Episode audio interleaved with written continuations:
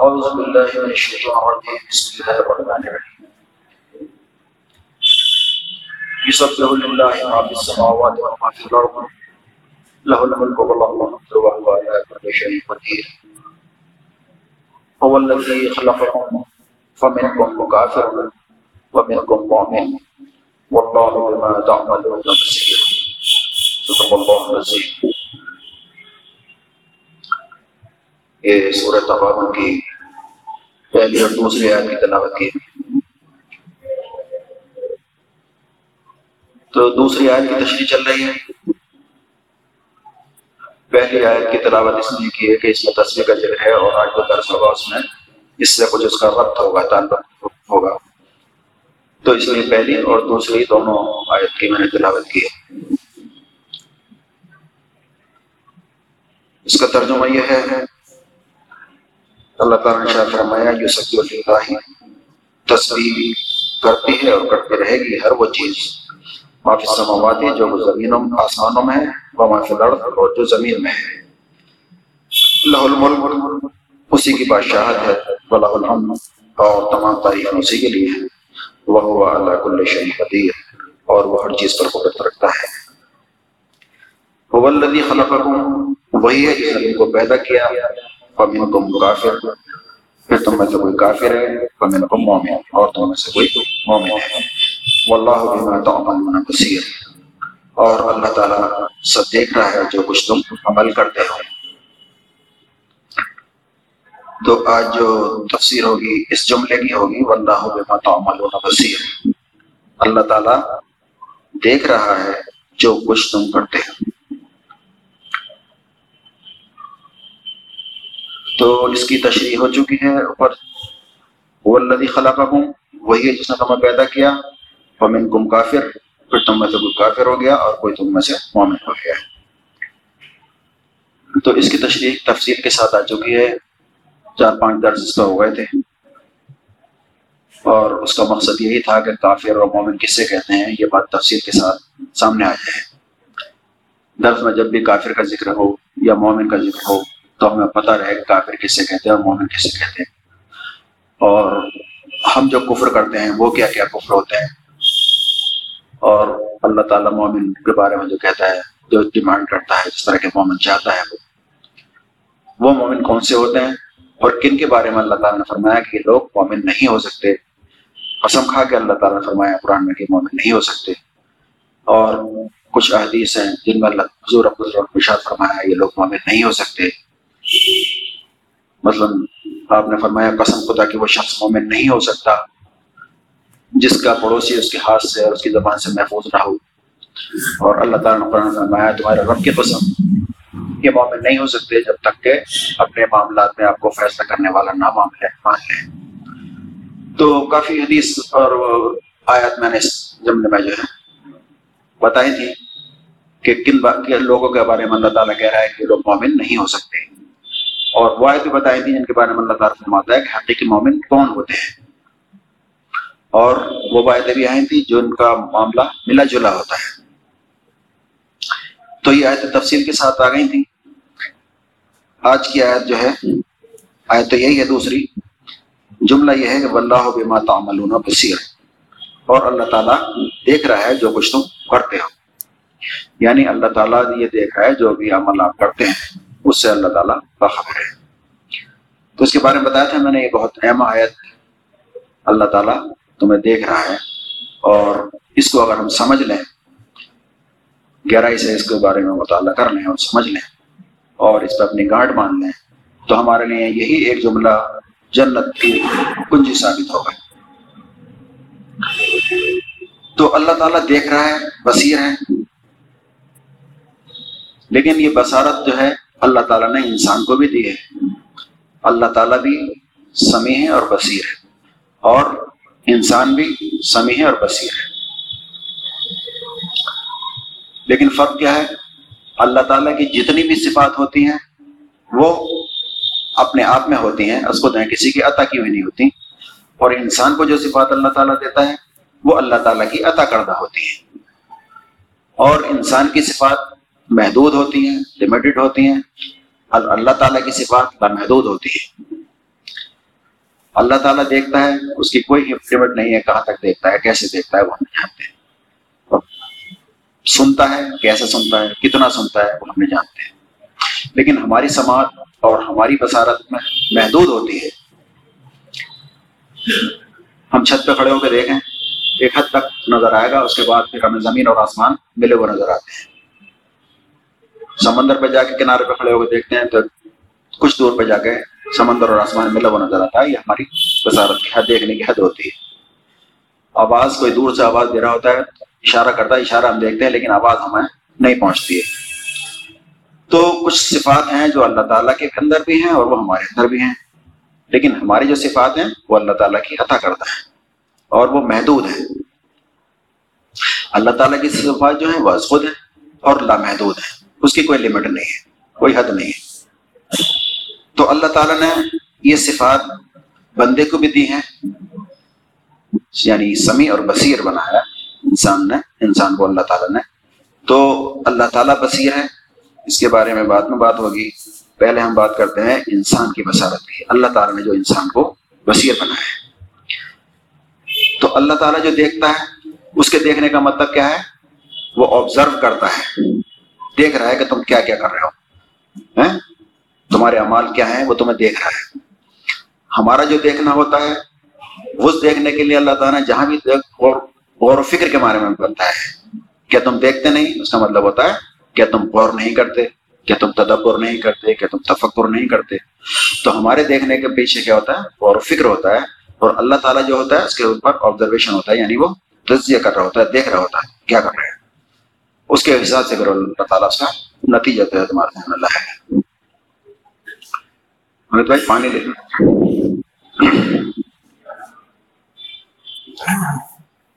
تو اللہ تعالیٰ نے جو ہے ہمیں بصارت دی اس کے ضمن میں چند آیتیں ہیں، میں نے آپ کو پہلے ہی بتایا تھا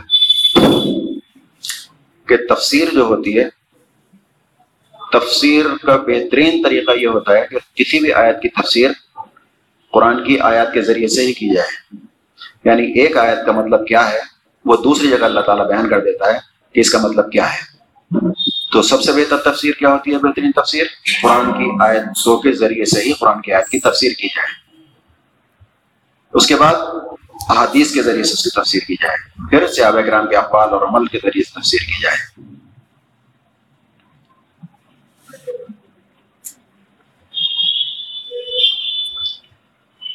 تو یہ تفسیر کا بہترین طریقہ کیا ہے کہ قرآن کی آیت کی تفسیر قرآن کی آیت کے ذریعے سے ہی کی جائے اور میں وہی کوشش کرتا ہوں۔ اس کے بعد حدیث کے ذریعے سے کی جائے تفسیر، اس کے بعد صحابہ کرم کا عمل یا قول، پھر اپنی قفل قرآن حدیث کی روشنی میں۔ تو اس آیت کی تفسیر جو ہے، کچھ آیات میں نے سلیکٹ کی ہیں جو اللہ تعالیٰ ہمیں بتا رہا ہے کہ انسان کو جو ہم نے سمیع اور بصیر بتایا بنایا ہے، اس کا کیا مطلب ہے؟ تو سورہ دہر کی آیت نمبر دو میں انسان اللہ تعالیٰ شاید فرماتا ہے کہ ہم نے انسان کو مخلوط لطفے سے پیدا کیا تاکہ اس کا امتحان لیں اور اس غرض کے لیے ہم نے اس کو سننے اور دیکھنے والا بنایا سننے اور دیکھنے والا۔ سمیوں بصیرہ۔ انسان کو اللہ تعالیٰ نے کیا بنایا؟ سننے اور دیکھنے والا۔ یعنی وہ صفت جو اللہ تعالیٰ کی ہے، ہم قرآن بار بار پڑھتے ہیں اللہ تعالیٰ سمیع و بصیر ہے، سمیع و بصیر ہے۔ اللہ تعالیٰ کی جب بھی صفات آتی ہیں، جوڑوں میں آتی ہیں اکثر۔ سمیع و بصیر ہے اور علیم ہے، عزیز الحکیم ہے، تو جوڑوں کی شکل میں اکثر آتی ہیں۔ تو اللہ تعالیٰ نے انسان کو بھی کیا بنایا؟ سمیع و بصیرہ، دیکھنے والا اور سننے والا بنایا۔ کیوں؟ کائے کے لیے بنایا؟ ہم نے انسان کو مخلوط لطفے سے پیدا کیا تاکہ اس کا امتحان لیں یعنی امتحان لینے کے لیے اور اس غرض کے لیے ہم نے اس کو سننے اور دیکھنے والا بنایا۔ سننے دیکھنے والا کیوں بنایا؟ تاکہ ہم اس کا امتحان لیں اور اس کو جو ہم نے ایک نطفے سے پیدا کیا ہے، مخلوط نطفے۔ مخلوط مطلب ملے جلے۔ جیسے ہم کہتے ہیں مخلوط ماحول ہے آج کل مرد اور عورت دیکھ جائیں اسے مخلوط ماحول کہتے ہیں۔ مخلوط کا مطلب ہوتا ہے ملا جلا۔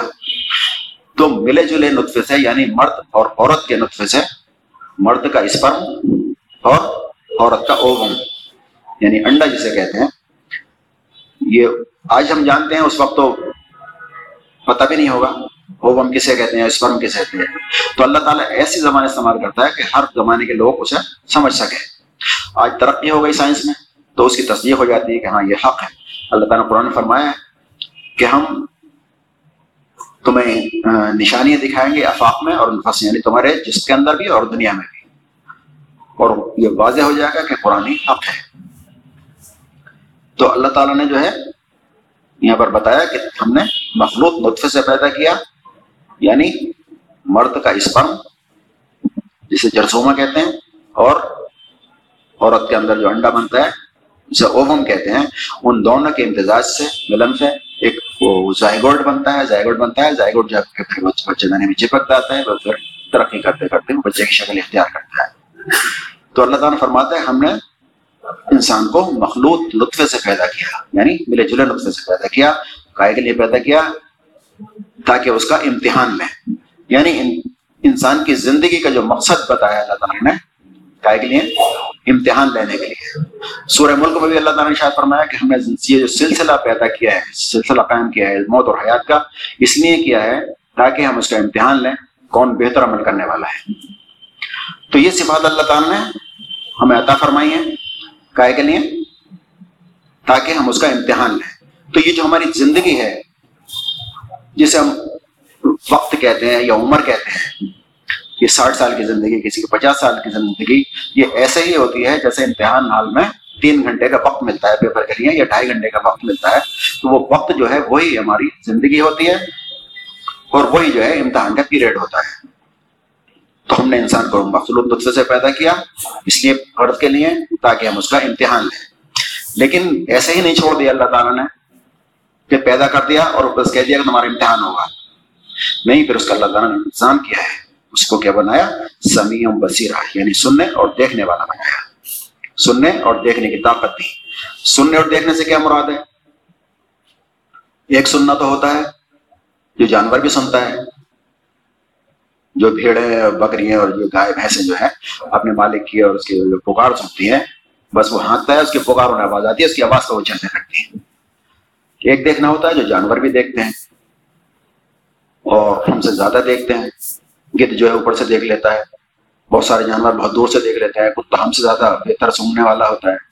تو جو صفات اللہ تعالیٰ نے ہمیں دیے ہیں، یہ صفات جانور میں نہیں ہوتی۔ تو سننا اور دیکھنا جو ہوتا ہے حقیقت میں ہمارے لیے جو سننے اور دیکھنے کا مقصد ہوتا ہے، تو اس میں ہر جگہ غور و فکر اس کے پیچھے چھپا ہوتا ہے۔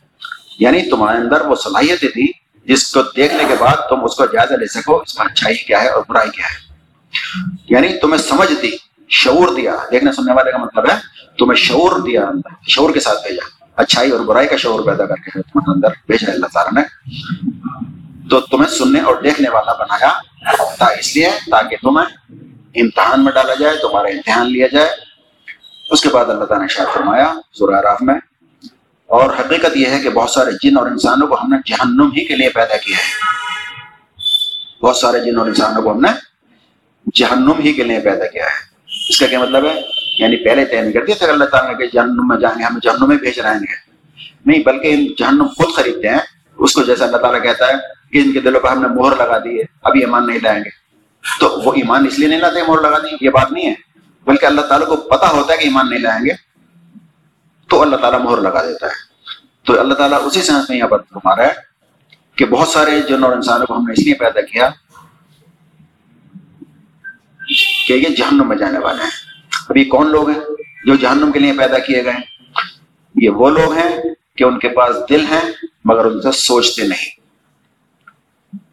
انسان کے پاس دل ہے، مگر دل سے وہ کام نہیں لیتے، اس دل سے سوچتے نہیں ہیں۔ اب سوچنے کا جو کام ہے، ہم سمجھتے ہیں دماغ کرتا ہے، لیکن اللہ تعالیٰ کہہ رہا ہے دل ہے، مگر اس سے سوچتے نہیں۔ تو آج سائنس کی تحقیق یہ ہو گئی، دل جو ہے، اس کام کے لیے آتا ہے، سوچنے کے لیے۔ جیسے ہم چاہتے ہیں کسی چیز کے لیے کہتے ہیں، اس کام کو ہمارا دل کر رہا ہے۔ یہ نہیں کہتے ہم دماغ کر رہا ہے، دل چاہ رہا ہے۔ تو دل کے ذریعے سے انسان سوچتا ہے، اس میں دل کا بھی رول ہوتا ہے۔ تو فرمایا کہ ان کے پاس دل ہیں، مگر اسے سوچتے نہیں، ان کے پاس آنکھیں ہیں، مگر اسے دیکھتے نہیں۔ اور ان کے پاس کان ہیں، مگر ان سے سنتے نہیں۔ آنکھیں ہیں، ان سے دیکھتے نہیں۔ اور ان کے پاس کان ہیں، مگر ان سے سنتے نہیں۔ وہ تو جانوروں کی طرح ہیں، بلکہ ان سے بھی زیادہ گئے گزرے۔ یہ وہ لوگ ہیں جو غفلت میں پڑے ہوئے ہیں۔ تو اللہ تعالیٰ یہاں پر فرما رہا ہے کہ یہ لوگ کون ہیں؟ جو جہنم میں جانے والے ہیں۔ یعنی اللہ تعالیٰ نے فرمایا کہ یہاں پر ہم نے انسان کو بھیجا ہے سمیع و بصیر بنا کر تاکہ اس کا امتحان لیں اور اسے امتحان لینے کے لیے اسے عقل دے کے بھیجا، شعور دے کے بھیجا سما اور بصارت کی صفت دے کے بھیجا، بیان کی قوت۔ سورہ رحمان میں اللہ تعالیٰ نے فرمایا، اس کو ہم نے بیان کی صفت دی، بیان کی قوت عطا فرمائی یعنی بولنے کی قوت عطا فرمائی۔ ہے بتا رہا ہے، سمیع اور بصیر بنایا۔ سماعت اور بصارت کی قوت عطا کر، کی ہے اس کو۔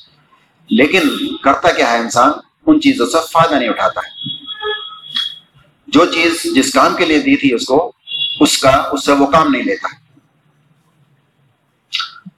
بلکہ اس کا ناجائز استعمال کرتا ہے اور غلط استعمال کرتا ہے۔ مثال کے طور پر ایک شخص ایک فیکٹری میں نوکری کرتا ہے، تو مالک اس کو ایک موبائل دیتا ہے تاکہ موبائل کے ذریعے سے پارٹی سے بات کرے، آرڈر لے۔ ایک موٹر سائیکل دیتا ہے اسے، تاکہ اس کے ذریعے سے جائے اور کام کو پھیلائے۔ ایک لیپ ٹاپ دیتا ہے تاکہ اس میں وہ کام کرے۔ ہمارا حساب کتاب رکھے کمپنی کا۔ یہ ساری چیز اس کو فراہم کرتا ہے۔ لیکن وہ کیا کرتا ہے؟ موبائل پہ گانے سنتا ہے، بائک سے تفریح کرنے کے لیے جاتا ہے لیپ ٹاپ میں فلمیں لوڈ کر کے دیکھتا ہے۔ یعنی دیا مالک نے کس مقصد کے لیے تھا، لیکن وہ مقصد کے لیے استعمال نہ کر کے اس کا غلط استعمال کرتا ہے۔ تو اللہ تعالیٰ نے یہ ساری صفات دی تھی، ہمیں کس نے دی تھی؟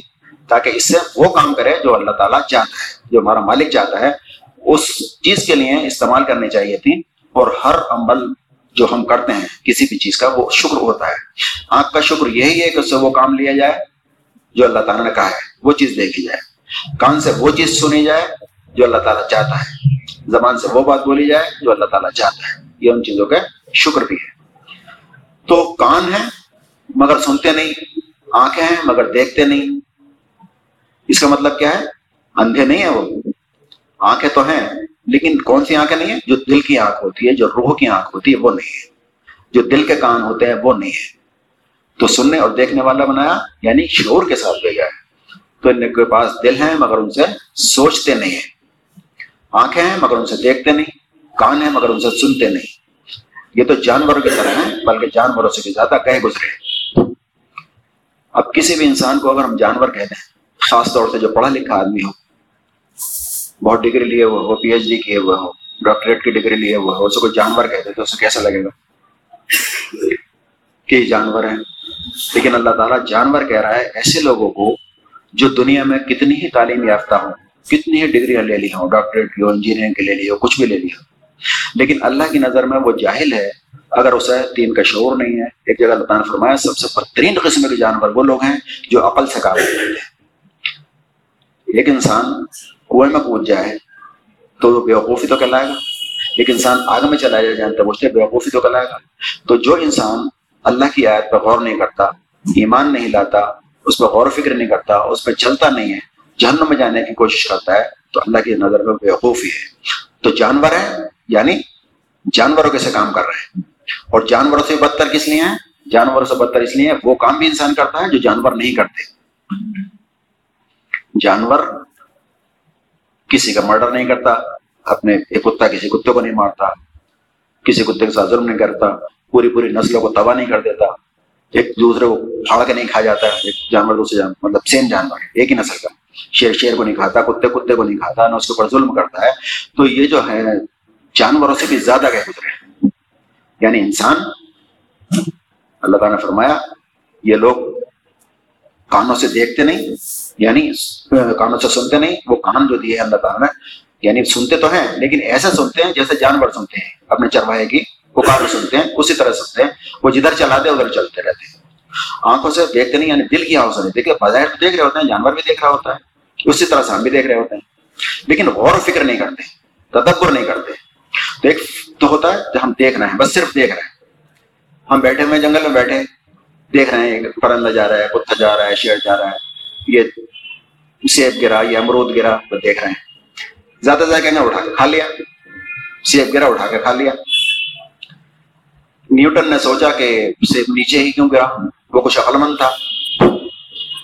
پیڑ پہ سے پکا ہوا سیب گرا اور وہ نیچے گر گیا۔ اب ہم ہوتے تو اٹھا کے کھا لیتے۔ اس نے سوچا کہ نیچے کو کیوں آیا، اوپر کو کیوں نہیں گیا؟ اس نے ریسرچ کی اس میں، اس کا مطلب ہوا کہ زمین میں کشش ہے۔ تو اس نے ایک فارمولا دیا کہ زمین میں جو کشش ہوتی ہے، جو اپنی طرف کھینچتی ہے، اس لیے کوئی چیز اوپر سے ڈالی جائے یا اوپر بھی پھینکی جائے، گھر تک جاتی ہے، پھر وہ نیچے ہو جاتی ہے۔ اس کا مطلب زمین کشش ہے کھینچا ہوا زمین کے اندر۔ ورنہ اوپر کو چلی جائے۔ تو یہاں تک اس نے سوچا، انسانی حیثیت سے۔ لیکن مومن اور آگے کی سوچتا کہ جو نیچے آ رہا ہے، کیوں آ رہا ہے؟ اور کس نے یہ صفت پیدا کی کہ پھل نیچے کو ہی گرے، اوپر کو نہیں جائے؟ تو پھر وہ سوچتا کہ اللہ تعالیٰ ہے جو ہمارا رب ہے، ہمارا پالن ہار ہے۔ تو اس نے یہ صفت پیدا کی ہے اور اس نے یہ زمین میں کشش پیدا کی ہے کہ کوئی چیز نیچے کو آئے، پھل اوپر کو نہیں جائے بنا سارے پھل اوپر کو چلے جاتے ہیں۔ تو سوچنے کا انداز ہوتا ہے، ایک لمیٹیشن ہوتی ہیں، کہاں تک انسان سوچتا ہے۔ تو نیوٹن نے سر اتنا سوچا کہ پھل جو ہے، سیب نیچے کو کیوں آیا، اوپر کو کیوں نہیں گیا؟ لیکن اس کی ایک حد ہے، اس نے دنیا کے اعتبار سے سوچا۔ اللہ تعالیٰ کہتا ہے کہ اس کو غور و فکر کرو کائنات پہ، تدبر کرو اس سے کیا حاصل کرو پھر؟ یعنی اللہ تعالیٰ تمہارا رب ہے، تمہارا مالک ہے، خلا خالق ہے، پروردگار ہے، نہ تمہارے جو ہے پالا ہے، تمہارے لیے سب یہ چیزیں پیدا کی ہیں۔ تو اس لیے سیب نیچے کو آیا تاکہ تم اس کو کھا سکو۔ تو ایک دیکھنا تو ہوتا ہے، بس دیکھ رہے ہیں۔ ایک ہوتا ہے کہ تھوڑا سا دیکھ لیا، دنیا کے لیول دیکھ لیا۔ ایک ہوتا ہے دیکھنا وہ غور و فکر کرنا کہ اس میں اللہ تعالیٰ کی حکمت کیا ہے۔ گلاب کا پھول دیکھا، بھائی بڑا خوبصورت ہے بس دیکھ لیا۔ ایک آدمی دیکھتا ہے کہ بھائی اس میں پتیاں کس طرح سے لگی ہوئی ہیں، کتنی خوبصورتی کے ساتھ سجائی ہیں اللہ تعالیٰ نے۔ تو اس کا کوئی بنانے والا ہے۔ پھر وہ پوری کائنات پہ غور کرتا ہے، تدبر کرتا ہے، تفکر کرتا ہے۔ تو یہاں پر فرمایا، اللہ تعالیٰ کہ دل ہیں، ان سے سوچتے نہیں، کان ہیں، ان سے سنتے نہیں، آنکھیں ان سے دیکھتے نہیں یعنی دل کی آنکھوں سے نہ سوچتے ہیں، نہ دیکھتے ہیں، اور نہ اس کو غور و فکر کرتے ہیں۔ بس جانوروں کی طرح سے دیکھ لیا، سن لیا، کھا لیا، یہ لیا۔ تو جانوروں سے۔ اور جانوروں سے بدتر اس سینس میں کہ جانوروں کو عقل نہیں ہے، اس لیے وہی کام کرتے ہیں۔ یہ عقل ہونے کے بعد بھی انسان ان سے زیادہ ظلم اور زیادتی کرتا ہے اور اللہ تعالیٰ کی نفرمانی کرتا ہے۔ تو اللہ تعالیٰ فرما رہا ہے، جانوروں سے بھی زیادہ بدتر ہے۔ تو یہ ہے بسارت انسان جو اللہ تعالیٰ نے انسان کو بصیر بنایا ہے۔ سورہ یونس میں فرمایا ان میں سے بہت ان میں سے بہت سے لوگ ہیں جو تجھے دیکھتے ہیں۔ تو کیا تو اندھوں کو راہ بتائے گا؟ وہ انہیں کچھ بھی نہ سوچتا ہو۔ یعنی اللہ تعالیٰ حضور بہت سے لوگ ہیں جو دیکھتے ہیں۔ پھر کیا تو اندھوں کو راہ بتائے گا؟ یعنی یہ دیکھتے تو ہیں، لیکن دل کی آنکھوں سے نہیں دیکھتے۔ یہ اندھے ہیں، پھر کیا تو اندھوں کو راہ بتائے گا؟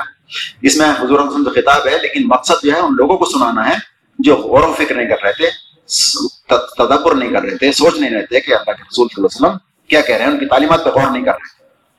تو ان کے بارے میں فرمایا جا رہا ہے کہ کیا تو اندھوں کو راہ دکھائے گا؟ ان میں بہت سے لوگ تو جو دیکھتے ہیں، لیکن کیا تو اندھوں کو راہ دکھائے گا؟ ہو، انہیں کچھ بھی نہ سوچتا ہو۔ تو اللہ تعالیٰ یہاں پر فرمایا کہ آنکھیں تو ہیں، دیکھتے تو ہیں، لیکن یہ اندھے ہیں۔ اب یہ راہ نہیں پائیں گے۔ جن کے بارے میں اللہ تعالیٰ کہتا ہے، سم بک من جنوں، یہ اندھے ہیں بہرے ہیں گونگے ہیں، اب نہ پلٹیں گے۔ تو وہی بات یہاں پر اللہ تعالیٰ فرماتا ہے۔ اس کے بعد فرمایا، کیا تم دیکھتے نہیں ہو؟ کہ اللہ بادل کو آہستہ آہستہ چلاتا ہے اور پھر اس کے ٹکڑوں کو جوڑ دیتا ہے اور پھر سمیٹ کر ایک کثیر قبر یعنی بادل بنا دیتا ہے اور پھر تم دیکھتے ہو کہ اس کے خون سے بارش کے قطرے ٹکتے ہیں۔ اب اللہ تعالیٰ یہاں پر جو شروع میں آتا ہے تھی کہ پوری کائنات جو ہے اللہ کی تصویر کر رہی ہے، جو کچھ زمینوں میں ہے اور آسمان میں ہے، جو کچھ زمین کے بیچ میں ہے، تو اللہ تعالیٰ یہاں پر آسمان کی بات بتا رہا ہے۔ آسمان کے بارے میں بات ہو رہی ہے یہاں پر۔ کیا تم دیکھتے نہیں ہو کہ بادل کو اللہ تعالیٰ آہستہ آہستہ چلاتا ہے اور وہ چلتے چلتے آتے ہیں، پھر ٹکڑے آپس میں جڑ جاتے ہیں۔ کیونکہ اللہ تعالیٰ نے وہی حکم دیا ہے، یہی ان کی تصویر ہے۔ تو آہستہ آہستہ ان کو چلاتا ہے، پھر ٹکڑوں کو جوڑ دیتا ہے اور وہ کثیر گاڑھا بادل بن جاتا ہے اور تم دیکھتے ہو اس کے کھولتے ہوئے بارش کے خطرے خطرے ٹپکتے رہتے ہیں۔ یہ وہ آسمان، جو اللہ تعالیٰ کی تصویر کر رہا ہے۔ اگر اس تصویر سے ہم جوڑتے ہیں، جو پہلی آیت میں آئی تھی۔ اس کے بعد فرمایا کیا تم دیکھتے نہیں ہو کہ اللہ کے آگے سر بج سجود ہے، وہ سب جو آسمانوں میں ہے اور جو زمین میں ہے اب اللہ تعالیٰ درمیان کی بات کر رہا ہے، جو آسمانوں میں اور جو زمین میں ہے یعنی سورج اور چاند اور تارے اور پہاڑ اور درخت اور جانور اور بہت سارے انسان اور بہت سے وہ لوگ بھی جو عذاب کے مستحق ہو چکے ہیں۔ یعنی آسمان کی بات ہو گئی، اس کے بعد اللہ تعالیٰ فرماتا ہے کہ تم دیکھتے نہیں دیکھتے نہیں کہ مراد کیا تم غور نہیں کرتے۔ ہمارے بارے میں جب بھی اللہ تعالیٰ بات کرتا ہے تم دیکھتے نہیں، اس کا مطلب ہوتا ہے کہ تم غور نہیں کرتے۔ دیکھ تو رہے ہم۔ جانور کی طرح تو دیکھ رہے ہیں۔ لیکن ہمارے دیکھنے سے مراد اللہ تعالیٰ چاہتا ہے کیا تم دیکھتے نہیں یعنی تم غور نہیں کرتے کیا تم دیکھتے نہیں ہو کہ اللہ کے آگے سر سجود ہیں۔ کون؟ جو زمین میں ہے یعنی سورج، چاند اور تارے۔ یہ جو آسمان میں ہوگا یہ ہمارے۔ چاند، سورج اور تارے۔ ہر ایک چیز اپنے مدار پہ گھوم رہی ہے، اپنے اس پہ آربٹ پہ گھوم رہی ہے، جس کو جو حکم دے گیا ہے، ایک سیکنڈ میں ادھر سے ادھر ہوتی ہے، بلکہ اپنے مدار پہ، اپنے وقت پہ بالکل پابندی کے ساتھ عمل کر رہی ہے۔ یہی سی چیز کو اللہ تعالیٰ کہہ رہا ہے، ہر چیز جو ہے تصویر کر رہی ہے اللہ تعالیٰ کی۔ تو ساری کی ساری چیزیں اپنے آربٹ پہ گھوم رہی ہیں اور پہاڑ اور درخت اور جانور یعنی سارے کے سارے چیزیں جو ہیں اللہ تعالیٰ کی تصویر کر رہے ہیں۔ اور بہت سارے وہ لوگ بھی جو عذاب کے مستحق ہو چکے ہیں۔ یعنی عذاب کے مستحق ہو جائیں، لیکن وہ بھی جو کیا ہیں اللہ تعالیٰ کی تصویر کر رہے ہیں یعنی ان کی باڈی تصویر کر رہے ہیں۔ وہ اپنی جو اختیارات جو دیے گئے ہیں، ان اختیارات کے لیے بھی وہ نفامانی کرتے ہیں۔ تو تم کیا دیکھتے نہیں؟ یعنی غور نہیں کرتے؟ دیکھنے مراد یہاں پر اللہ تعالیٰ فرما ہے کیا تم غور نہیں کرتے۔ تو یہ ہمارا دیکھنا ہے۔ سورہ لقمان فرمایا کہ تم دیکھتے نہیں ہو کہ کشتی سمندر میں اللہ کے فضل سے چلتی ہے۔ اب اللہ تعالیٰ سمندر کی بات کر رہا ہے۔ یعنی آسمانوں میں، سمندروں میں، دنیا میں، بیچ میں، اس میں جو بھی کچھ ہے، اللہ تعالیٰ نے فرمایا، ہر چیز تصویر کر رہی ہے تو اس کی مثالیں ہیں یہاں پر۔ اور کیا تم دیکھتے نہیں ہو کہ سمندر میں کشتی اللہ کے فضل چلتی ہے؟ اور اللہ تعالیٰ تمہاری کچھ کمپلیٹ کچھ نشانیاں تمہیں دکھانا چاہتا ہے۔ در حقیقت اس میں بہت ساری نشانیاں ہیں اس شخص کے لیے جو صبر اور شکر کرنے والا ہو۔ کشتی چلتی ہے، اس میں نشانیاں ہیں۔ کشتی چلتی ہے، یا آج کار چلتی ہے، یا ہوائی جہاز چلتا ہے، یہ سب اللہ کے فضل سے چلتے ہیں۔ ورنہ کیا ہے؟ ہوا کا جھوکا ہے۔ کشتی ڈوب جائے۔ ہوا جا رہا ہے ہوا میں۔ ایک ذرا سا بولڈ ہلا ہوا نیچے آ جائے۔ پرندہ انجن میں گھس جائے نیچے آ جائے۔ سب اللہ کے فضل و کرم میں چل رہی ہوتی ہے۔ تو اللہ تعالیٰ اس میں بہت ساری نشانیاں ہیں۔ ابھی یہ اس مقصد اس کا پوری تفسیر کرنا نہیں ہے۔ صرف یہ بتا رہا ہوں کہ اللہ تعالیٰ نے جو ہمیں سما و بسارت دی ہے، اس کا کیا مطلب؟ ہے تو اللہ تعالیٰ نے جو ہمیں سمیع و بصیر بنا کے بھیجا ہے، اس کا مطلب ہوتا ہے کہ ہم دیکھتے نہیں یعنی تم غور نہیں کرتے، سمجھتے نہیں، تدبر نہیں کرتے ان چیزوں پر اور ان سے سبق نہیں لیتے۔ سوربری میں فرمایا کہ تم دیکھتے ہو کیا تم دیکھتے نہیں ہو کہ اللہ نے آسمان اور زمین کو تخلیق کیا اور حق پر قائم کیا اور وہ چاہے تو تم لوگوں کو لے جائے اور ایک نئی خلقت تمہاری جگہ لے آئے۔ یعنی اللہ تعالیٰ جو ہے، ہمیں دھمکی دے رہا ہے یعنی تمہیں جو صلاحیتیں دے کے بھیجا، سبھی اور کثیر بنا کے بھیجا، اس کا تقاضا یہ ہے کہ آپ اس سے کام لے کر اور اللہ کی مرضی کے مطابق زندگی گزاریں۔ اور اگر نہیں کرتے ہیں ایسا تو اللہ تعالیٰ فرما رہا ہے وہ چاہے تو تم لوگوں کو لے جائے اور ایک نئی خلقت تمہاری جگہ لے آئے۔ اللہ تعالیٰ نے اور جگہ فرمایا ہے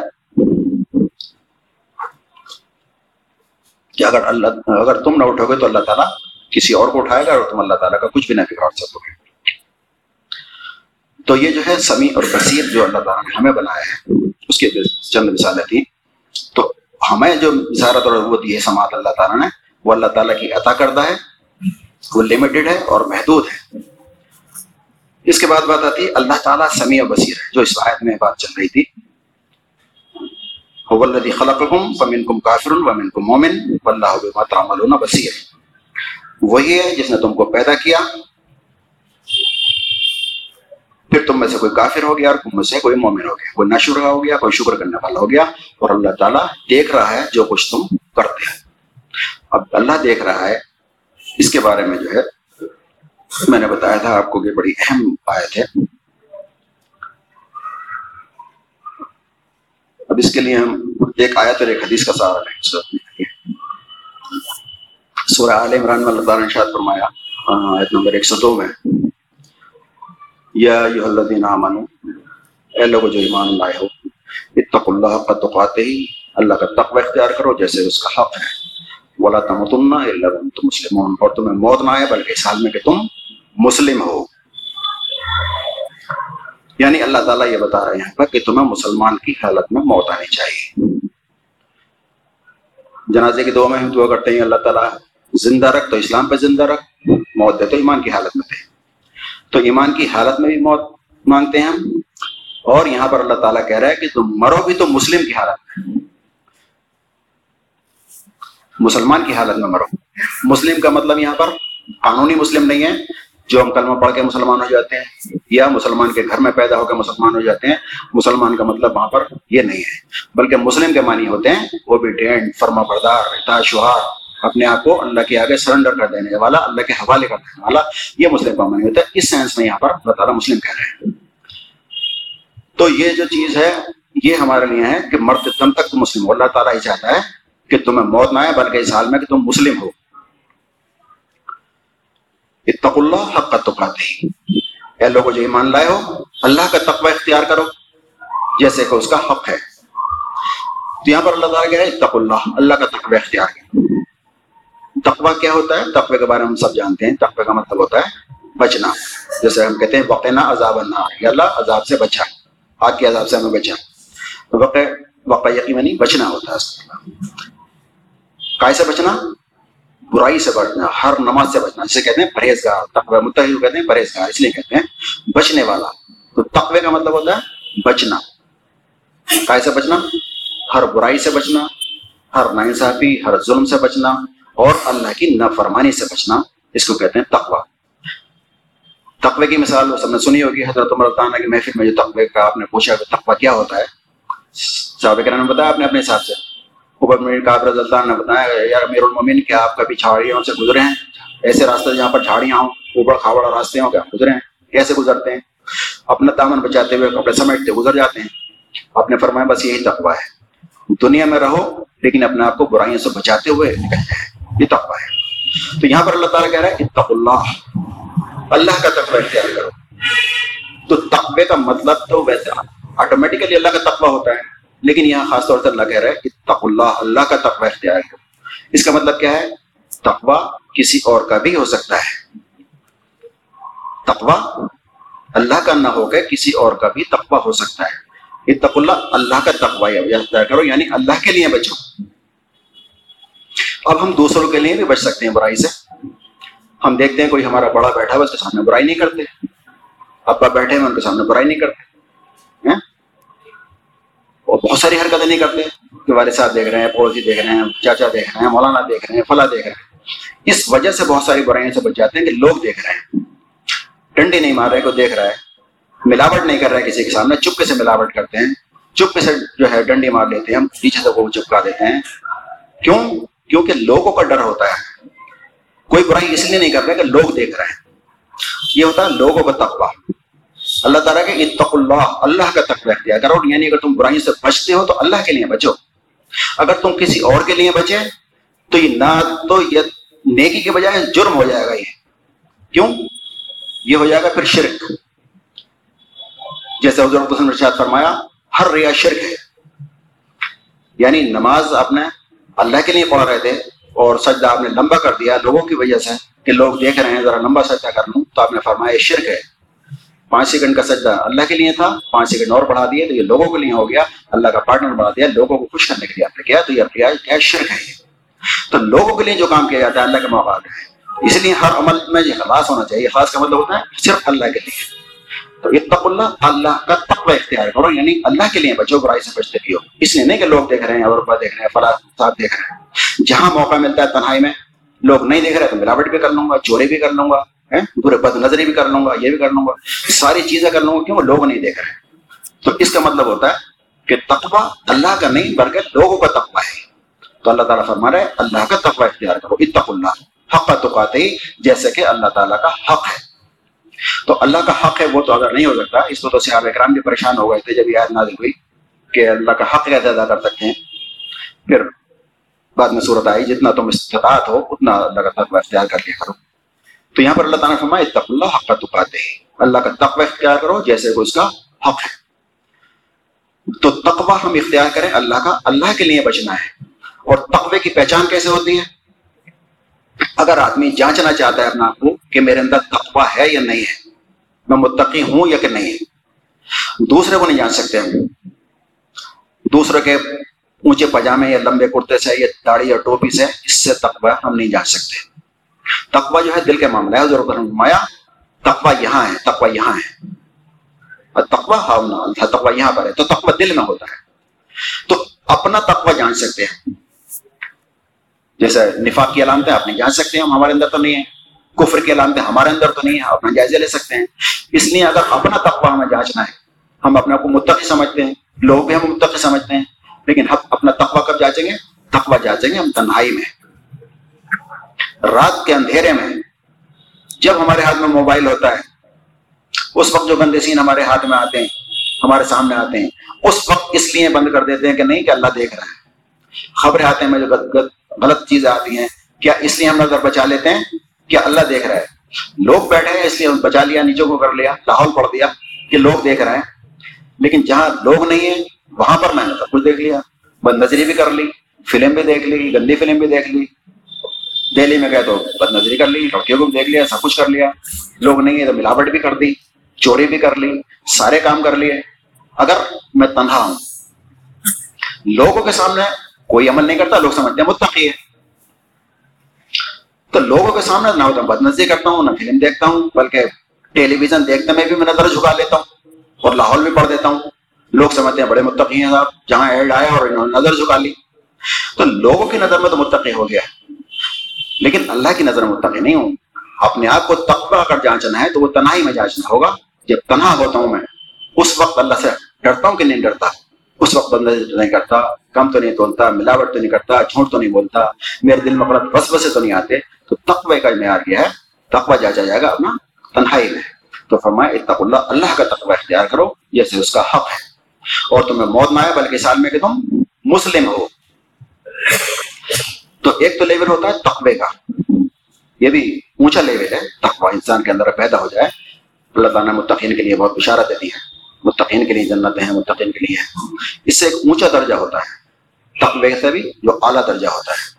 تو اللہ تعالیٰ یہاں پر فرما رہا ہے اتق اللہ حق تقاتی برا تمتن اللہ وانتم مسلمون۔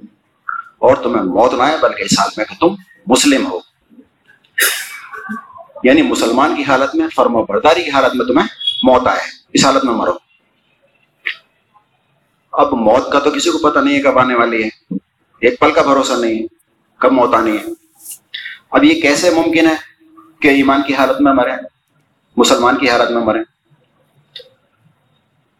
اب اس کے لیے کیا کرنا ہوگا؟ اس کے لیے کرنا یہ ہوگا کہ ہر وقت مسلم ہوں، ہر وقت فرم برداری کی حالت میں ہوں۔ ہو سکتا ہے، یہ پل کے لیے میں فرم برداری سے اور موت آ جائے۔ اسی پل میں موت آ جائے۔ وہ ہو سکتا ہے کہ ایمان کی حالت میں نہ ہو تو موت آ جائے۔ جیسا فرمایا، چور چوری کرتے وقت ایمان کی حالت میں نہیں ہوتا۔ زانی زنا کرتے وقت ایمان کی حالت میں نہیں ہوتا۔ شرابی شراب پیتے وقت ایمان کی حالت میں نہیں ہوتا۔ تو ہو سکتا ہے یہ کوئی کام کر رہا ہو اور اسی وقت موت آ جائے۔ تو تو ایمان پہ بھی خاتمہ نہیں ہوا ہمارا۔ اللہ تعالیٰ کے مسلم کی حالت میں مرو۔ تو مسلم کی حالت میں مرنے کے لیے ہمیں کیا کرنا ہوگا؟ ہر وقت فرم برداری کی حالت میں رہنا ہے۔ تو پتہ نہیں کس وقت موت آ جائے۔ تو تمہیں موت نہ آئے، بلکہ اس حال میں کہ تم مسلم ہو یعنی فرما برداری کی حالت میں ہو۔ تو فرما برداری کی حالت میں آنے کے لیے ہمیں کیا کرنا چاہیے؟ یہ ممکن کیسے ہے؟ فرشتے تو ہیں نہیں، انسان ہے، خطا تو ہوتی ہے پیر تو پھسلتا ہے۔ اور اللہ تعالیٰ نے کہا ہے، میں معاف بھی کرتا ہوں، جو انسان سے خطا ہو جاتی ہے میری طرف پلٹ آتے ہیں، تو میں غفور نہیں ہوں معاف بھی کر دیتا ہوں۔ ہاں ان لوگوں کے لیے معافی نہیں ہے جو مستقل کیے چلے جاتے ہیں۔ نہ کیے چلے جاتے ہیں ڈھٹائی کے ساتھ کیے چلے جاتے ہیں اور مرتے وقت تک کیے جاتے ہیں، اسی حالت میں مر جاتے ہیں یا مرتے وقت توبہ کرتے ہیں۔ بہرحال توبہ کے دروازے ہر وقت کھلے ہوئے ہیں۔ تو اب یہ کس طرح سے پورا ہو کہ ایمان کی حالت میں موت آئے، مسلم کی حالت میں موت آئے؟ اب اس کے لیے جو ہے، ہمیں کرنا پڑے گا کہ ہر وقت فرم برداری کی حالت میں ہو۔ صبح اٹھیں تو فرم برداری کی حالت میں، کوئی عمل ایسا نہ ہو جائے جو اس کی سنت کے خلاف ہو، آپ کی تعلیمات کے خلاف ہو۔ آفس جا رہے ہیں تو وہاں بیٹھے ہیں تو بات کر رہے ہیں تو ٹھنڈی مار ٹھنڈی سے تول رہے ہیں، تب بس بس دل میں آ رہے ہیں، تب ہر وقت اس حالت میں ہوں۔ تو اس کے لیے ہم اس حدیث کا سہارا لینا پڑے گا۔ جسے کہتے ہیں حدیث جبریل۔ حضرت جبریل السلام آئے، حضور وسلم کے پاس صحابہ کرام مجلس میں بیٹھے ہوئے تھے۔ آپ انسانی شکل میں آئے اور آپ کے پاس آ کے بیٹھ گئے، سامنے گھٹنے تو گھٹنے میں لا کے۔ وہ رسول اللہ، ایمان کیا ہے؟ آپ نے بتا دیا، ایمان یہ ہے، اللہ پہ فرشتوں پہ اور رسول کا ایمان لانا۔ اسلام کیا ہے؟ ارکان اسلام آپ نے بتا دیے۔ پھر پوچھا رسول اللہ، احسان کیا ہے؟ آپ نے فرمایا، احسان یہ ہے کہ تم عبادت اس طرح کرو کہ تم اللہ کو دیکھ رہے اور یہ کنڈیشن نہ ہو سکے تو کم سے کم یہ ضرور ہو کہ اللہ تمہیں دیکھ رہا ہے۔ یہ چیز تو ضرور ہونی چاہیے تمہارا تو یہ وہ چیز ہے جو ہمیں برائیوں سے بچا سکتی ہے۔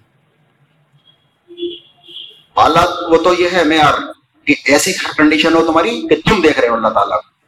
اور یہ نہیں ہو سکتا یہ بڑا مشکل کام ہے تو کم سے کم یہ ضرور ہونا چاہیے کہ اللہ تعالیٰ تمہیں دیکھ رہا ہے۔ یہ کنڈیشن تمہاری ہونی چاہیے۔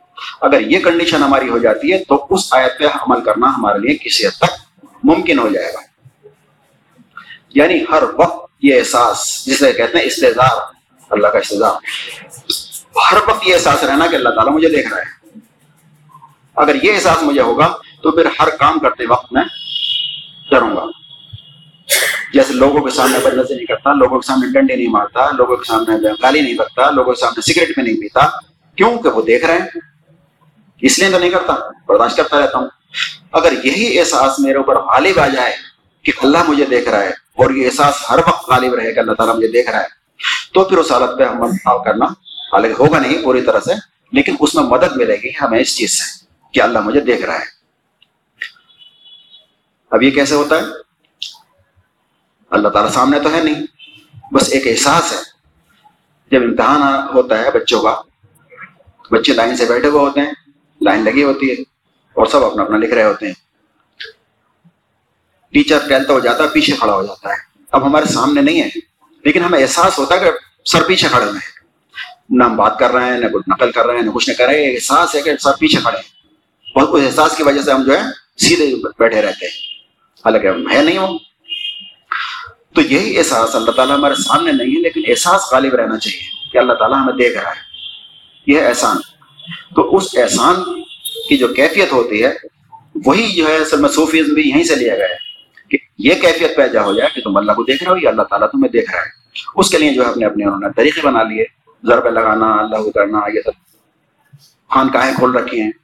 یہی چیز پیدا کرنے کے لیے کہ یہ چیز ہمارا اللہ سے اتنا تعلق پیدا ہو جائے کہ یہ کیفیت ہو جائے کہ اللہ تعالیٰ کو دیکھ رہے ہیں، یا یہ کیفیت ہو جائے کہ اللہ تعالیٰ ہمیں دیکھ رہے ہیں۔ تو یہ احسان کی صفت۔ تو یہ تقوی سے بھی اعلیٰ صفت ہوتی ہے یعنی تقوی کے معیار کو پار کرنے کے بعد یہ صفت آ جاتی ہے، آدمی اس حد تک پہنچ جاتا ہے، یہ ایسا لگنے لگتا ہے جیسے میں اللہ کو دیکھ رہا ہوں۔ اچھا حدیث میں ہے کہ عبادت اس طرح سے کرو۔ تو اس کا مطلب اگر یہ لے لیا جائے، کچھ لوگوں نے نماز پہ لے لیا کہ نماز اس طرح سے پڑھو، تو اس کا مفہوم پورا نہیں ہوتا، مقصد پورا نہیں ہوتا ہے۔ عبادت کا ہم وسیع مفہوم ہو لیتے ہیں، تو حدیث کا مقصد پورا ہوتا ہے۔ کیونکہ عبادت کا مطلب اگر ہم نے روزہ نماز لے لیا، تو پھر وہ تو محدود ہو گیا۔ عبادت کا مطلب ہم وسیع تناظر میں لیتے ہیں، جو عبادت کا صحیح مقصد ہے۔ عبادت کا مطلب میں نے پہلے ہی بتایا تھا، عبادت کا مطلب کیا ہوتا ہے؟ عبادت بنے اب سے اب بندہ، عبادت بندگی غلامی۔ اور عبادت ہوتی ہے پوری زندگی پوری زندگی اللہ اللہ کے رسول کی غلامی۔ اس کو کہتے ہیں عبادت۔ یعنی ہر عمل اس طرح سے ہے جو اللہ کا حکم ہے اور اللہ کے رسول کا حکم ہے۔ جیسے پہلے آیت آئی تھی، اللہ کے رسول، اللہ اللہ کے رسول سے پیش قدمی نہ کرو۔ جہاں اللہ اللہ کے رسول کا حکم آ جائے تو مسلمان کو حق حاصل نہیں ہے کہ اس اپنی مرضی چلائے۔ تو اللہ اللہ کے رسول سے پیش قدمی نہیں کرنی یعنی اس دائرے میں رہنا ہے، حدود اللہ کے اندر رہنا ہے۔ تو یہ ہے احسان کی کیفیت۔ اب احسان کی کیفیت حاصل کرنے کے لیے جو اپنے طریقے بنا رکھے ہیں لوگوں نے، لیکن اس کیفیت کے لیے، تزکیہ نفس کے لیے اللہ تعالیٰ نے کیا فرمایا؟ ہمارا رسول تمہیں ہماری آیت پڑھ پڑھ کے سناتا ہے۔ تمہارا تسکیہ کرتا ہے، تمہارے نفس کو پاک کرتا ہے اور تمہیں کتاب اور حکمت کی تعلیم دیتا ہے۔ یہ آپ کا طریقہ تھا۔ تو اب تربیت کس چیز سے کرتے تھے؟ آیات پڑھ پڑھ کے سناتے تھے قرآن کی۔ اسی کے ذریعے سے تسکیہ کرتے تھے نفس کرتے تھے اور کتاب یعنی قرآن اور حکمت، اس حکمت کی تعلیم دیتے تھے۔ تو ساری کی ساری چیزیں قرآن سے آپ سے کرتے تھے۔ تو اللہ تعالیٰ سمیع اور بصیر ہے۔ یہاں پر تو سمیع نہیں ہے، بلکہ بصیر ہے۔ واللہ بما تعملون بصیر۔ اور اللہ تعالیٰ تمہیں دیکھ رہا ہے جو بھی کچھ تم عمل کرتے ہو۔ تو یہ چیز اگر کیفیت ہمارے اندر پیدا ہو جاتی ہے کہ اللہ تعالیٰ بصیر ہے اور وہ تمہیں دیکھ رہا ہے۔ اور ہر وقت دیکھ رہا ہے۔ تنہائی میں بھی دیکھتا ہے، مجلس میں بھی دیکھتا ہے، مسجد میں بھی دیکھ رہا ہے، مسجد کے باہر بھی، دکان میں بھی، اور ہر جگہ وہ دیکھ رہا ہوتا ہے کہ تم کرتے کیا تو یہ کیفیت جو ہے، احسان والی۔ یہ اگر ہمارے اندر پیدا ہو جائے، یہ کیفیت اگر غالب آ جائے کہ اللہ مجھے دیکھ رہا ہے، یہاں تک کہ وہ تو بس بس سے واقف ہے۔ میرے دل میں برا خیال بھی آیا تو مجھے احساس ہونا چاہیے، ارے یہ اللہ تعالیٰ دیکھ رہا ہے۔ میرے تو بس بس تک سے واقف ہے۔ میں جھوٹ بولنے والا تھا، احساس ہو گیا کہ اللہ تعالیٰ دیکھ رہا ہے۔ ڈنڈی مارنے والا تھا احساس ہو گیا اللہ تعالیٰ دیکھ رہا ہے۔ تو اگر یہ احساس غالب ہو جاتا ہے کہ اللہ تعالیٰ مجھے دیکھ رہا ہے، تو اس سے ہماری زندگی پھر بدل سکتی ہے پلٹ سکتی ہے۔ تو یہ ہے سمیم بصیر کا مطلب۔ اور اس کے ذہن میں چل رہا اور مثال کے طور پر میں پیش کرتا ہوں۔ اللہ تعالیٰ کے بصیر ہونے کا یہ مطلب ہے، کہاں کا اللہ تعالیٰ فرمایا؟ اللہ تعالیٰ سورہ بقرہ ایک سو دس نمبر آئے میں فرمایا کہ نماز قائم کرو زکات دو۔ اور تم اپنی آفت کے لیے جو کچھ کما کر آگے بھیجو گے اللہ کے یہاں موجود پاؤ گے۔ نماز قائم کرو زکات دو۔ یہ دو بنیادی چیزیں ہیں جو بار بار اللہ تعالیٰ کہتا ہے اور اپنی آفت کے لیے نہیں اپنی آخرت کے لیے تم جو کمائی کر کے بھیجو گے، جو بھی عمل تم کر کے بھیجو گے آج گئے تو اللہ تعالیٰ کے یہاں موجود پاؤ گے۔ جو کچھ تم کرتے ہو، اللہ سب دیکھ رہا ہے۔ تو مطلب یہ ہے کہ تم آخرت کے لیے جو بھی کما کے بھیجو گے، اللہ تعالیٰ کے یہاں موجود پاؤ گے۔ اگر اس میں دو دو چیزیں ہیں دیکھنے میں۔ ایک انسان برائی کر کے اگر یہ سمجھتا ہے کوئی کسی نے نہیں دیکھا، تو اس کے لیے بھی وارننگ ہے۔ ہم دیکھ رہے ہیں۔ کوئی سمجھتا ہے برائی کر لی، کسی نے دیکھا نہیں، اندھیرے میں کر لی۔ میں نے رات میں کر لی۔ تو ان کے لیے کیا ہے کہ ہم دیکھ رہے ہیں۔ جس نے ذرہ برابر نہیں کی ہے، وہ بھی دکھا دی جائے گی۔ ذرہ برابر اس نے برائی کی، وہ بھی دکھا دی جائے تو برائی کرنے والوں کے لیے کیا ہے؟ یہ باہر نہیں گئے کہ ہم دیکھ رہے ہیں جو تم کر رہے ہو۔ اور نیکی کرنے والوں کے لیے ان کے لیے کیا ہے؟ ان کے لیے تسلی اور خوشخبری ہے۔ اگر تم یہ سمجھتے ہو کہ میں نے چپکے سے کسی کو سو روپے دے دیے تو دیکھا ہی نہیں کسی نے۔ تو کچھ فائدہ نہیں ہوا۔ میں نے تاجد پڑھی تو کسی نے دیکھا ہی نہیں تو بیکار گئی۔ تو میں نے جتنا کوئی قربانی دی اللہ کے میں وہ تو بیکار گئی، کسی کو پتا تو چلا ہی نہیں۔ تو اللہ تعالیٰ فرما رہا ہے، جو تم برائی کرتے ہو، اس کا بھی تمہیں دکھا دی جائیں گے اور اس کا بھی حساب تم سے لیا جائے گا۔ اور جو تم نیکی کرتے ہو، اگر تم واقعی اخلاص کے ساتھ کرتے ہو، اللہ کے لیے کرتے ہو، تو اللہ نے تو دیکھ لیا۔ پھر تمہیں کیوں فکر فکر پڑی ہوئی ہے کہ کسی نے دیکھا نہیں؟ پھر تم کسی نے کسی بہانے سے سنا دیتے ہو۔ رات میں تحجد میں اٹھا بڑی ٹھنڈ تھی۔ رات تحجد میں اٹھا تو بڑی گرمی تھی۔ ہاں؟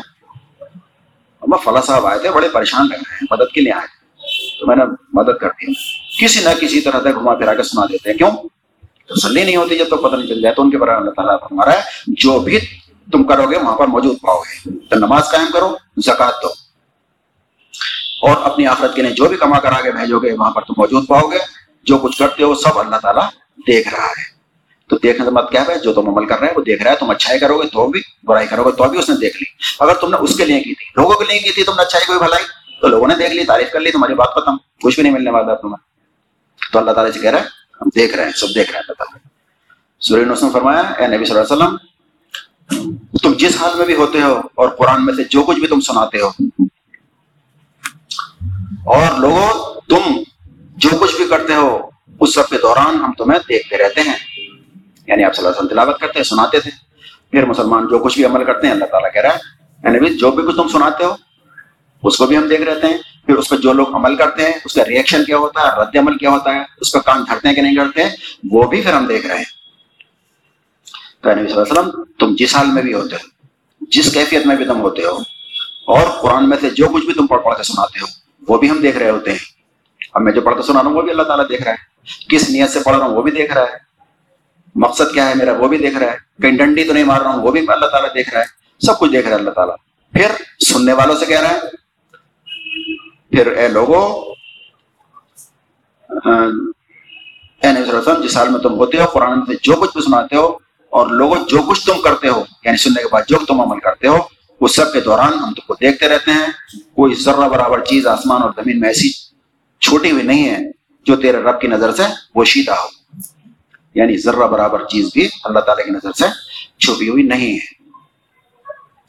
تو اللہ تعالیٰ اسے کہہ رہا ہے کہ ہم سب دیکھتے رہتے ہیں جو بھی تم کچھ کرتے ہو۔ اچھائی کرو یا برائی کرو۔ اور ہر چیز ایک صاف دفتر میں درج ہے۔ بنی اسلام نے فرمایا کہ تیرا رب جس کے لیے چاہتا ہے، رزق کشادہ کر دیتا ہے۔ اور جس کے لیے چاہتا ہے، تنگ کر دیتا ہے، وہ اپنے بندوں کے حال سے باخبر ہے اور ان کو دیکھ رہا ہے۔ یعنی کس کو کتنا رزق دینا ہے، کم دینا ہے یا زیادہ دینا ہے، اللہ تعالیٰ بندوں کے حالات سے باخبر ہے۔ یعنی تم اگر یہ سمجھتے ہو، کسی کو زیادہ غریب کیوں کر دیا، اللہ تعالیٰ نے اس کو امیر کیوں کر دیا، تو اللہ تعالیٰ بندوں کے حال سے باخبر ہے اور اپنا نظام وہ خود چلا رہا ہے۔ اس نظام میں تمہیں گڑبڑ کرنے کی ضرورت نہیں ہے۔ اگر اللہ تعالیٰ نے کسی کو غریب رکھا ہے تو اس کی کوئی مسئلہ ہے اس کا امتحان اسی میں ہے۔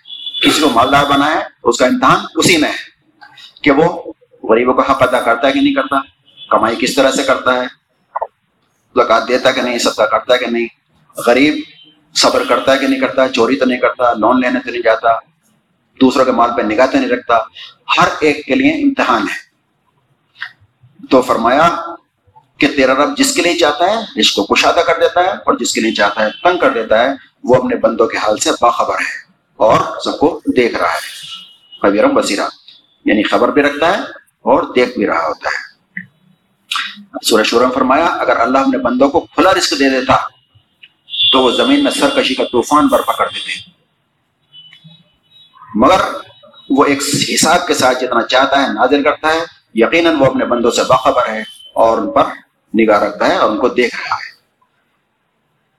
یہ جو ہے انہیں بتایا جا رہا ہے یہ مطلب یہ ہے کہ جو مشرقین مکہ تھے جو سردار تھے انہیں گھمنڈ تھا تکبر تھا کہ میرے تو دس لڑکے ہیں میری تو زمینیں ہیں میرے اتنے باغات ہیں اور یہ حضور حسن اللہ تو کچھ بھی نہیں ہے ان کو تو کپڑے کا نصیب نہیں ہے کھانا بھی نصیب نہیں ہوتا۔ تو ان, ان کے پیچھے کیا ہم چلیں گے؟ تو ان کو تکبر اور گھمنڈ تھا اپنے مال پہ گھمنڈ تھا۔ تو اللہ تعالیٰ فرماتا ہے کہ اگر اللہ اپنے بندوں کو کھلا رزق دے دیتا۔ کھلا رزق یعنی بہت زیادہ رزق دے دیتا۔ تو کیا ہوتا؟ کہ طوفان برپا کر دیتے۔ تو اللہ تعالیٰ نے مثالیں دے دی ہیں قرآن میں۔ قارون کی مثال دے دی۔ قارون کے بارے میں فرمایا کہ اس کی چابیاں، خزانے کی چابیاں بھی ایک جماعت مشکل سے اٹھا پاتے تھی اتنی دولت تھی اس کے پاس۔ لیکن اللہ تعالیٰ نے اس کو دھنسا دیا۔ تو اگر تم تکبر کرتے ہو اپنے مال پہ تو قارون کو دھنسا دیا۔ اس سے زیادہ تو مالدار نہیں ہو سکتے تم۔ اگر تم بل گیٹ سے بھی بن گئے اور امبانی بھی بن گئے، تو قارون کے بازار پر پھر بھی نہیں ہو سکتے۔ تو قارون کو بھی دھسا دیا۔ اس نے تکبر کیا، گھمنڈ کیا۔ اگر تم سیاست میں کچھ اونچے ہوتا ہے پردھان منتری بن گئے ہو پریسیڈنٹ بھی بن گئے ہو، تو فرون سے زیادہ تو طاقت نہیں ہے تمہارے پاس۔ اقتدار فرون سے زیادہ تو اقتدار نہیں ہے تمہارے اوپر۔ تو ہم نے تو فرون کو دیکھو سمندر پر کر دیا۔ تو یہ اللہ تعالیٰ نے ہمارے لیے مثالیں دی ہیں۔ کہ تم تکبر اور گھمنڈ کس بات پہ کرتے ہو؟ ٹیکنالوجی پہ کرتے ہو؟ تو جو پتھروں کے تراش تراش کے چٹانیں بنا دیا کرتے تھے، قوم یاد اور قوم سمود کو دیکھو۔ سب کہاں ہوندے پوری پڑی ہے سب کا عذاب ہے گیا سب ختم کر دے گی۔ تو تم ٹیکنالوجی پہ، دولت پہ، اقتدار پہ کس چیز پہ تم گھمنڈ کر سکتے ہو؟ یہ تو سب مثالیں تمہارے سامنے ہیں جو تباہ کر دے گی ساری کی ساری۔ تو لوگ تکبر کرتے تھے، گھمنڈ کرتے تھے۔ یعنی تھوڑی سی بھی انہوں نے دولت دے دی ہے، جسے کہتے ہیں نا تلیا افن گئی۔ تو یہ تلیا جو افن نہیں ہے اگر انہیں جو ہے تالاب بنا دیتے سمندر بنا دیتے، تو پھر ان کا کیا حال ہوتا؟ تو فرمایا اگر تیرا رب اپنے بندوں کو کھلا رزق دے دیتا، تو زمین میں سرکشی کا طوفان برپا کر دیتے، مگر وہ ایک حساب سے جتنا چاہتا ہے، اتنا نازل کرتا ہے۔ یقیناً وہ اپنے بندوں سے باخبر ہے اور ان کو دیکھ رہا ہے۔ آخری سورہ ممتحنہ سے ہے۔ قیامت کے دن نہ تمہاری رشتے داریاں کام آئیں گی اور نہ تمہاری اولاد۔ اس روز اللہ تمہارے درمیان جدائی ڈال دے گا اور وہی تمہارے اعمال دیکھ رہا ہے۔ یہ سب جو ہے نا بصیر کی تشریح کر رہا ہوں، بصیر کے ضمن میں۔ اللہ تعالیٰ دیکھ رہا ہے، کیا کیا دیکھ رہا ہے۔ قیامت کے دن تمہاری اولاد اور نہ تمہارے رشتے دار کام آئیں گے اور تمہارے درمیان جدائی ڈال دی جائے گی۔ اس کی تعبیر خاص جو ہے یعنی پس منظر یہ ہے حضرت ہاتھی برزلطانہ جو ہجرت کر کے چلے گئے تھے، ان کی فیملی وہاں پر رہ گئی تھی، مکہ میں رہ گئی تھی۔ تو جب حضور السلم نے فتح مکہ کے موقع پہ جب مکہ پہ چڑھائی کرنے کا ارادہ کیا، تو راز کی بات تھی، خفیہ بات تھی، صاحب گرام کو پتہ تھی۔ تو خط لکھ کے جو ہے، ایک عورت کے ذریعے صاحب مکہ کو بھیج دیتے ہیں۔ وہی کے ذریعے آپ کو بتا دی جاتی ہے وہ۔ تو اب حضرت علی حضرت صاحب کو بھیجتے ہیں جس سے عورت جا رہی ہے، اس کو جا کر پکڑو۔ وہ پکڑ کے لاتے ہیں، اس میں ان کا خط مل جاتا ہے۔ اس میں خط میں انہوں نے خبر دی تھی ان کو کہ تم پہ چڑھائی ہونے والی ہے تو وہ مل جاتی ہے، آپ بلاتے ہیں ان کو۔ تو وہ مان لیتے ہیں کہ ہاں رسول اللہ نے لکھا تھا۔ اور آپ جلد بازی سے کوئی فیصلہ نہ لیں۔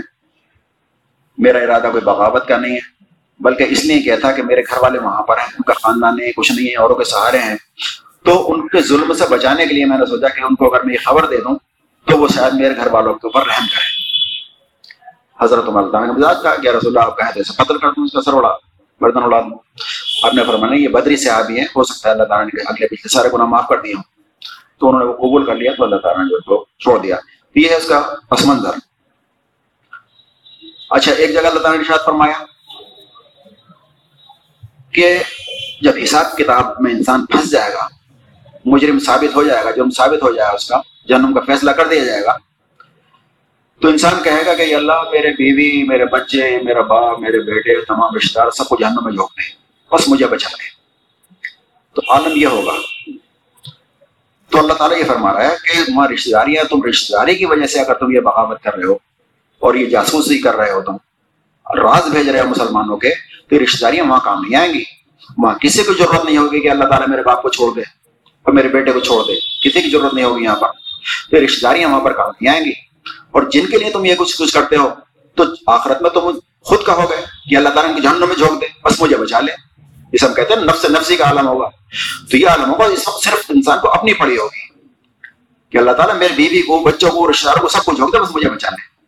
تو جب تم اس اولاد کو وہاں جہنم میں جھونکنے کے لیے کھڑے تیار ہو گئے، تو اس اولاد کے لیے تم یہاں پر کیوں جہنم کو ہمارے کیوں تم ڈنڈی مارتے ہو، کیوں تم سود لیتے ہو، کیوں تم لون لیتے ہو، کیوں تم یہ رشوتیں لیتے ہو، کائے کے لیے؟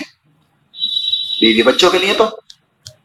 ان کی دنیا بنانے کے لیے تو آپ نے فرمایا، اس سے بے وقوف انسان اور کون ہو سکتا ہے کہ دوسروں کی دنیا بنانے کے لیے اپنی آخرت خراب کر لیں تو فرمایا، قیامت کے دن نہ تمہاری رشتے داریاں کام آئیں گی اور نہ تمہاری اولاد، اور اس روز اللہ تمہارے درمیان جدائی ڈال دے گا۔ اور وہی تمہارے اعمال کو دیکھ رہا ہے اللہ بما تعملون بصیر۔ تو یہ جو ہے چند مثالیں ہیں اس کی بصیر کی، تو اس کا جو تھیم ہے وہ یہ ہے کہ ہمیں احسان کا معاملہ اختیار کرنا چاہیے۔ اچھا احسان کسے کہتے ہیں؟ احسان کہتے ہیں مطلب لفظی اگر اس کے معنی لیں تو یہ حسن سے منع ہے یعنی خوبصورتی۔ ہمارے اعمال میں خوبصورتی آ جائے، حسن آ جائے۔ تو اسے کہتے ہیں احسان۔ عمل میں خوبصورتی کب آئے گی؟ کوئی بھی عمل جب اللہ کے رسول کے طریقے پہ ہوگا تو وہ ہمارا عمل ہمارا خوبصورت ہوگا۔ پوری زندگی ہماری اللہ کے رسول کے طریقے پہ ہوگی تو وہ احسان کا طریقہ ہوگا۔ تو احسان کا مطلب یہ ہے کہ اللہ تعالیٰ ہمیں دیکھ رہا ہے یہ تصور ہمارے اوپر غالب آ جائے۔ جب یہ تصور ہمارے اوپر غالب رہے گا ہر وقت تو پھر ہم برائیوں سے بچنا ہمارے لیے آسان ہو جائے گا۔ اچھا اب ایک سوال اس میں رہ جاتا ہے۔ تو کیا پھر ہم فرشتے بن جائیں گے؟ نہیں، فرشتے نہیں بن جائیں گے۔ رہیں گے انسان ہی، خطائیں بھی ہوں گی۔ لیکن اس کا طریقہ کیا ہے؟ اللہ تعالیٰ کہتا ہے کہ تم توبہ کرو۔ جتنے بھی گناہ تم نے کیے ہیں، آج توبہ کرو۔ ندامت کے ساتھ، شرمندگی کے ساتھ جو توبہ کا طریقہ ہے، شرمندگی ہو، ندامت ہو، آج عہد کرو، یہ کام نہیں کروں گا، پھر پریکٹیکلی اس کو چھوڑ دو۔ اس کے بعد وہ سب تمہارے اب ڈیلیٹ ہو گئے، صاف ستھرے ہو گئے۔ لیکن پھر بھی اگر گناہ ہو جاتا ہے تو اللہ تعالیٰ کہتا ہے، کسی انسان سے خطا ہو جائے جہالت کی وجہ سے، نادانی کی وجہ سے، نفس کے غلبے کی وجہ سے۔ اگر کوئی تمہارا پیر پھسل جاتا ہے، فوراً پٹری پا جاؤ۔ اللہ تعالیٰ کا فور معاف کرنے والا ہے۔ تو معاف کرنے والا پاؤ گے۔ اگر تم پلاننگ کے ساتھ کرتے ہو، توبہ۔ کہ ہاں ابھی ذرا گاڑی آزاد ہو جائے تو میں میں اس کے بعد یہ ختم کر دوں گا کیس۔ ابھی یہ رشوت دے رہا ہوں، ذرا کچھ کام باقی ہے ذرا شادی وادی ہو جائے تو کر دوں گا۔ تو یہ توبہ نہیں۔ اور دوسری بات، یہ توبہ اس وقت کرنے کا تمہیں موقع ملا کہ نہیں ملا؟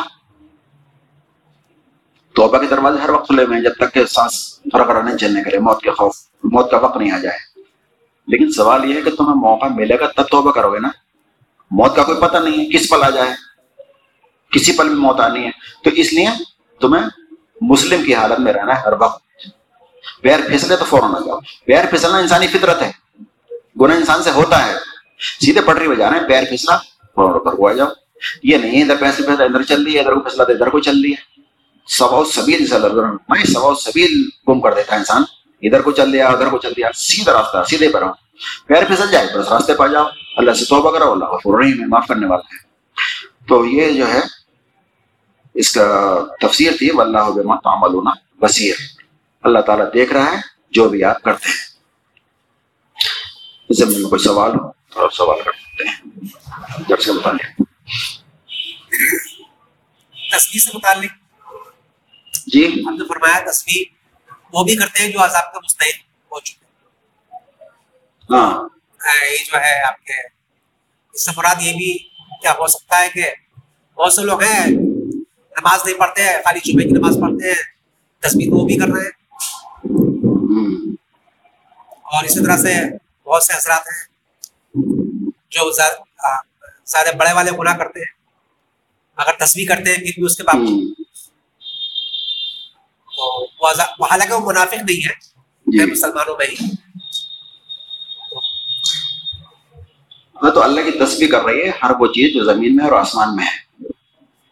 چاہے نہ چاہے، چاروں نہ چار یعنی اپنی مرضی ہو یا نہ، اللہ کے حکم کے تسبیح کر رہی ہے۔ یہ میں پہلے بتا چکا ہوں، ہمارا جسم بھی تسبیح کر رہا ہے، ہماری باڈی تسبیح کر رہی ہے۔ یعنی ہماری سانس کب تک چلے، ہمارا دل کب تک دھڑکے اس میں ہمارا کوئی اختیار نہیں ہے۔ ہمارا جگر کیسے کام کرے ہمارا کوئی اختیار نہیں ہے۔ تو ہماری باڈی بھی اللہ کی تسبیح کر رہی ہے۔ جیسے کائنات اللہ کے حکم کے مطابق چل رہی ہے ویسے ہماری باڈی چل رہی ہے۔ کہاں پیدا ہوں؟ کس رنگ کے ہوں؟ گورے ہوں کالے ہوں موٹے ہوں پتلے ہوں کس گھر میں پیدا ہوں؟ اس میں ہمارا کوئی اختیار نہیں ہے۔ کچھ اختیار جو ہمیں دیے گئے ہیں عمل کے اعتبار سے بس اسی میں ہمارا امتحان ہونا ہے۔ تو جو چیز تصویر کر رہی ہے وہ وہ عذاب مستحق کی- کیسے ہو سکتی ہے؟ مان لیجیے ہماری باڈی تصویر کر رہی ہے۔ جی۔ چاہے نہ چاہتے ہوئے بھی۔ وہ تصویر کر رہی عذاب کو نہیں وہ جو تمہیں انسان بنایا ہے جو تمہیں اختیارات دیے ہیں تمہارا فیصلہ اس پہ ہونا ہے۔ اختیارات پہ ہونا ہے۔ فرمایا نا کہ تم میں سے کوئی مومن ہو گیا کہ تم میں سے کوئی کافر ہو گیا؟ تو جو تم کفر کرتے ہو اپنی مرضی سے وہ پھر عذاب کا مستحق ہو جاتا ہے۔ ہے۔ جی۔ بس۔